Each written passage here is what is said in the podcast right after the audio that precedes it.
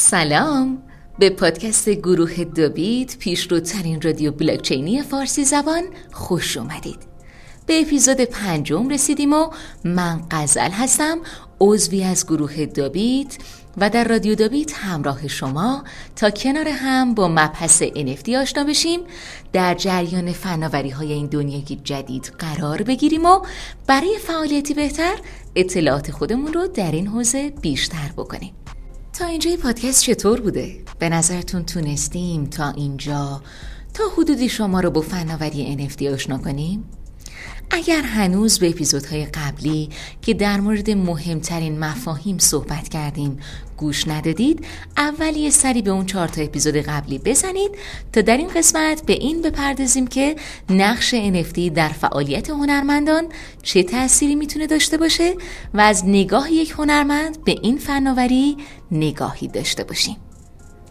می‌دونید که هدف اصلی ما آگاه سازی در مورد این فناوری پیشروی جهان به شما هستش. اما به طور کلی دابیت از زمانی نفتی رو فرا گرفت که متوجه شد برای هنرمندان می‌تونه چه موقعیت های مهمی باشه تا در کنار مسیر پیشرفت هنری خودشون از این فناوری هم قافل نشن. امروز می‌خوایم با هم دقیقا به این نگاه تیم دابیت بپردازیم که می‌تونه به شما هم کمک بکنه که به عنوان یک هنرمند برای ورود به این دنیا تشویق بشین.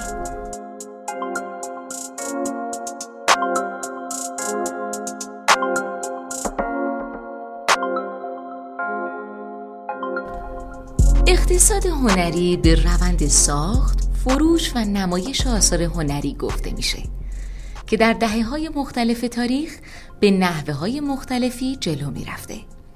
شاید به طور تقریبی از رونسانس انقلاب هنری دهه چهاردهم میلادی در اقتصاد هنری یک انقلاب چشمگیری رخ داد که بعد از اون در دهه های مختلف این سیر پیشرفته تر شد و با استفاده از روش های جدید در دنیا به ثمر رسید. حالا بعد از مسیر پرفراز و فرود اقتصاد هنری بیشتر در عصر تکنولوژی با یک سری تغییر و تحولات ناگهانی در صنعت هنر مواجه شدیم. ابزارهای جدید، ارتباطات پیشرفته تر و فرصت هایی که هنرمندان رو با جنبه های بیشمار جدیدی برای انتخاب مسیر هنری خودشون روبرو کرد. همین باعث شد هنرمندان در زمینه هنری خودشون به چندین دسته تقسیم بشن. منظور از نوع فعالیت در صنعت هنری هستش. digital artist ها در کنار هنرمندان سنتی یا سازندگان مجسمه با دستگاه پرینت و هنرمندانی که با دست و مواد هنر خلق می کنند. حالا شاید به نظر یک هنرمند سنتی روش های پرپیچ و خم یک هنرمند دیجیتال برای فعالیت در صنعت هنری منطقی نباشه و بالعکس. اما به این معنی نیستش که روش و مسیری درست یا نادرست بنا شده باشه. هنر از نظر من در همه چیز وجود داره و هنرمند فردیه که اون هنر رو از درون یه شیء بیهویت برای دمیدن روح به بیرون بکشه. پس فقط ابزار، نوع ارائه و روش فروش و نمایش اثره که متفاوته. اینا رو گفتم که برسم به یه نکته که قبل از هر چیزی می‌خوام بگم.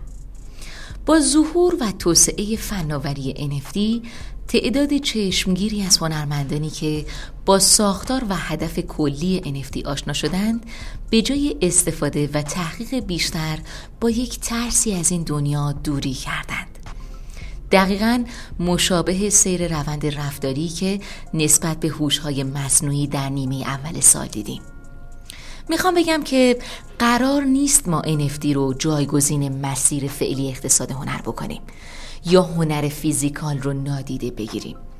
بلکه هدف اینه که دقیقا مثل هوش مصنوعی با شناخت درست این فناوری بتونیم از فرصتهاش استفاده بکنیم و پیشرفت بهتری داشته باشیم چون که دقیقا بروزترین مسیر برای فعالیت در صنعت هنر پیش رومونه. و کی بدش میاد از بروزترین مسیر استفاده بکنه؟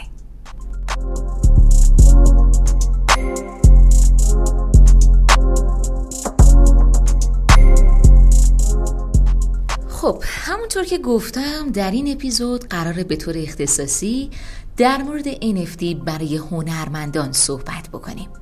می‌خوام بگم که چرا حالا NFT رو برای هنرمندان به عنوان یک مسیر جدید برای پیشرفت در اقتصاد هنری در نظر می‌گیریم؟ بعد به این می‌پردازیم که سیر ساخت و ارائه از طریق NFT چه مزایا و معایبی داره. بالاخره هیچ چیزی مطلقا گل و بلبل نیست. پس اول با هم توافق کردیم که ما قصد داریم NFT رو به عنوان یک ابزار و یک مسیر تحولی جدید در صنعت هنر نگاه بکنیم. اما چرا؟ این ابزار ممکنه چه برتری هایی رو برای ما به عنوان یک هنرمند به وجود بیاره. به نظر خودم دستیابی به یک بازار جهانی اولین برتری این فناوری هستش که به هر کسی در هر کجای جهان این قابلیت رو میده که در یک بستر جهانی اثر و هنر و داستان خودش رو به اشتراک بذاره. یک گالری شخصی رو تصور بکنید که کل جهان بهش دسترسی دارن. فقط کافیه به اینترنت وصل بشین. هنر شما رو می‌بینن و مستقیم اونو خریداری می‌کنن. خیلی از های بازار NFT همین وجود گسترده از سلایق، عقیده و نظرها از سراسر دنیا هستش. شما نیاز نیستش که قشر خاصی رو در نظر بگیرید بلکه ممکنه برای هنر شما از جای جای دنیا علاقمند و خریدار به شما جذب بشه. ارتباط مستقیمی که هنرمند با افراد علاقمند یا خریدار می‌تونه ایجاد بکنه هم از زیبایی های وجود NFT به شمار میره. افرادی که جذب هنر، آثار و یا داستان شما میشن به راحتی می‌تونن شما رو دنبال بکنن و از شما برای رشد حمایت بکنن. شما علاوه بر این که به طور مستقیم با خریدار خودتون در ارتباط هستید در کنار افراد همفکر و همسوی خودتون فعالیت می‌کنید و می‌تونید جامعه کوچیک که در این فضا بهش کامیونیتی میگیم رو بسازید و به واسطه همین جامعه اسباب رشد کردن و جهانی شدن فراهم میشه. علاوه بر این دو تا فاکتور کلیدی که نام بردیم مزایای دیگه ای مثل درآمدزایی، رویالتی و سایر موارد هم برای هنرمندان باید به عنوان اصلی ترین جنبه های این فناوری در نظر گرفته بشه که در اپیزود چرا NFT بهش پرداختیم.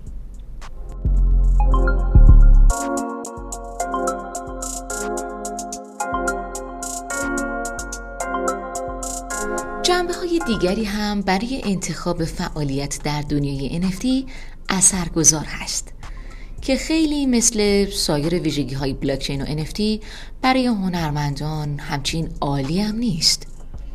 برای ساخت NFT یا به طور کلی ساخت یک توکن هزینه باید صورت بگیره که به اصطلاح بهش گس گفته میشه. در یک سری زمانها بر اساس حجم تراکنش های یک شبکه این گس ممکنه از 20 دلار به هزار دلار برسه. برای همین قبل از ورود به این دنیا باید این هزینه رو در نظر بگیرید که برای هر اثر و هر collection ممکن هستش که نیازمند هزینه کردن باشید. مورد بعدی که به شدت در فعالیت شما در این بازار تاثیر گذاره شرایط بازار هستش. بازار NFT همونطور که در اپیزود قبل بهش اشاره کردیم نوعی بازار مالی هستش که روند نزولی یا سعودی داره. همین امر باعث میشه که یک هنرمند برای فعالیت در فضای NFT عمدتا تحت تاثیر خبرها، وقایع و روند بازار باشه که همونقدر که می‌تونه بهش فرصت رشد بده ممکنه جلوی پیشرفتش هم بگیره. به عنوان آخرین جنبه تاثیرگذار آموزش رو هم باید در نظر گرفت. البته که این مورد دیدگاه شخصی منه. و نمیشه به طور کلی این نظریه رو به جنبه های مختلف NFT ربط داد. اما من می‌خوام بهتون بگم که این رو هم در نظر بگیرید که برای فعالیت بهتر و استفاده از هر نوع ابزاری ما باید به صورت درست و بنیادی آموزش ببینیم تا بتونیم نهایت استفاده رو ازش ببریم. پس باید اینم در نظر بگیرید که شاید مدتی نیاز به کسب مهارت و تجربه داشته باشید و بعد از اون باید زمانی رو صرف فعالیت در این فضا و یادگیری فناوری های جدیدی که از طریق NFT به وجود میان بکنید. تا اینجا ببینید که چندین جنبه رو برای هنرمند در نظر گرفتیم. و به طور کلی از تمام این موارد می‌تونیم نتیجه بگیریم که این فناوری شاید به ضرر ما نباشه اما ممکنه به نفع ما باشه. میگم ممکنه و از کلمه قطعا استفاده نمی کنم چون هیچ چیز در آینده مشخص نیست. ظهور NFT برای هنرمندان تازه کار فرصت رشد رو فراهم کرد و به هنرمندان قدیمی تر یک تحول جدید رو هدیه داد.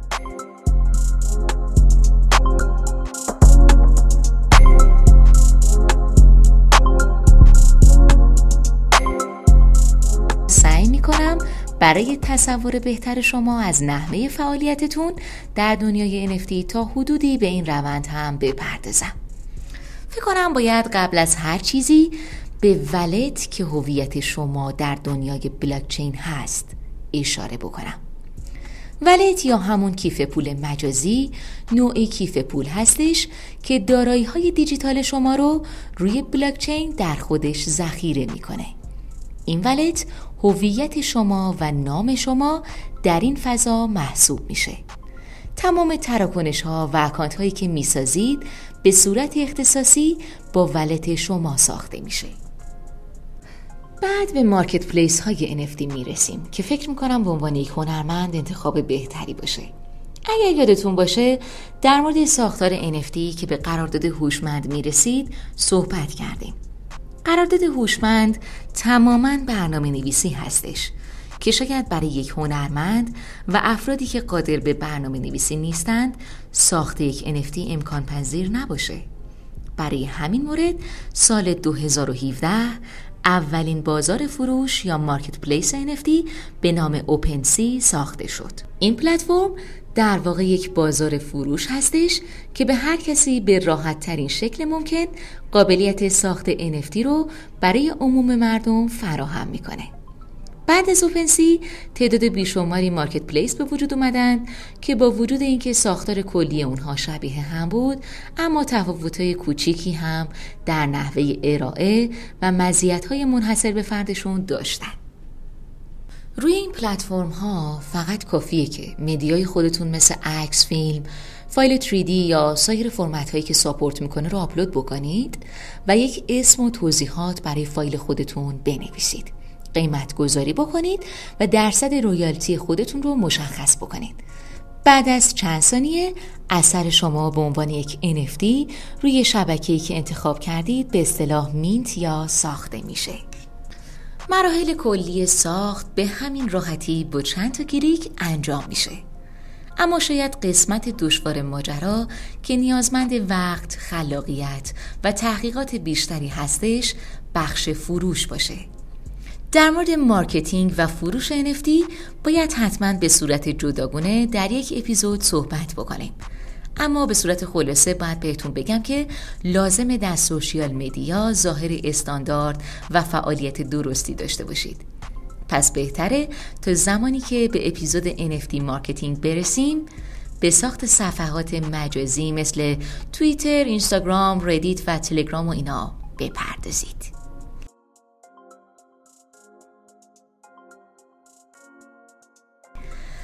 خب به آخرین اپیزود از تیم دابیت رسیدیم که سعی کردیم به صورت اختصاصی در مورد مزایا و معایب فعالیت در دنیای NFT از دید یک هنرمند نگاه بکنیم.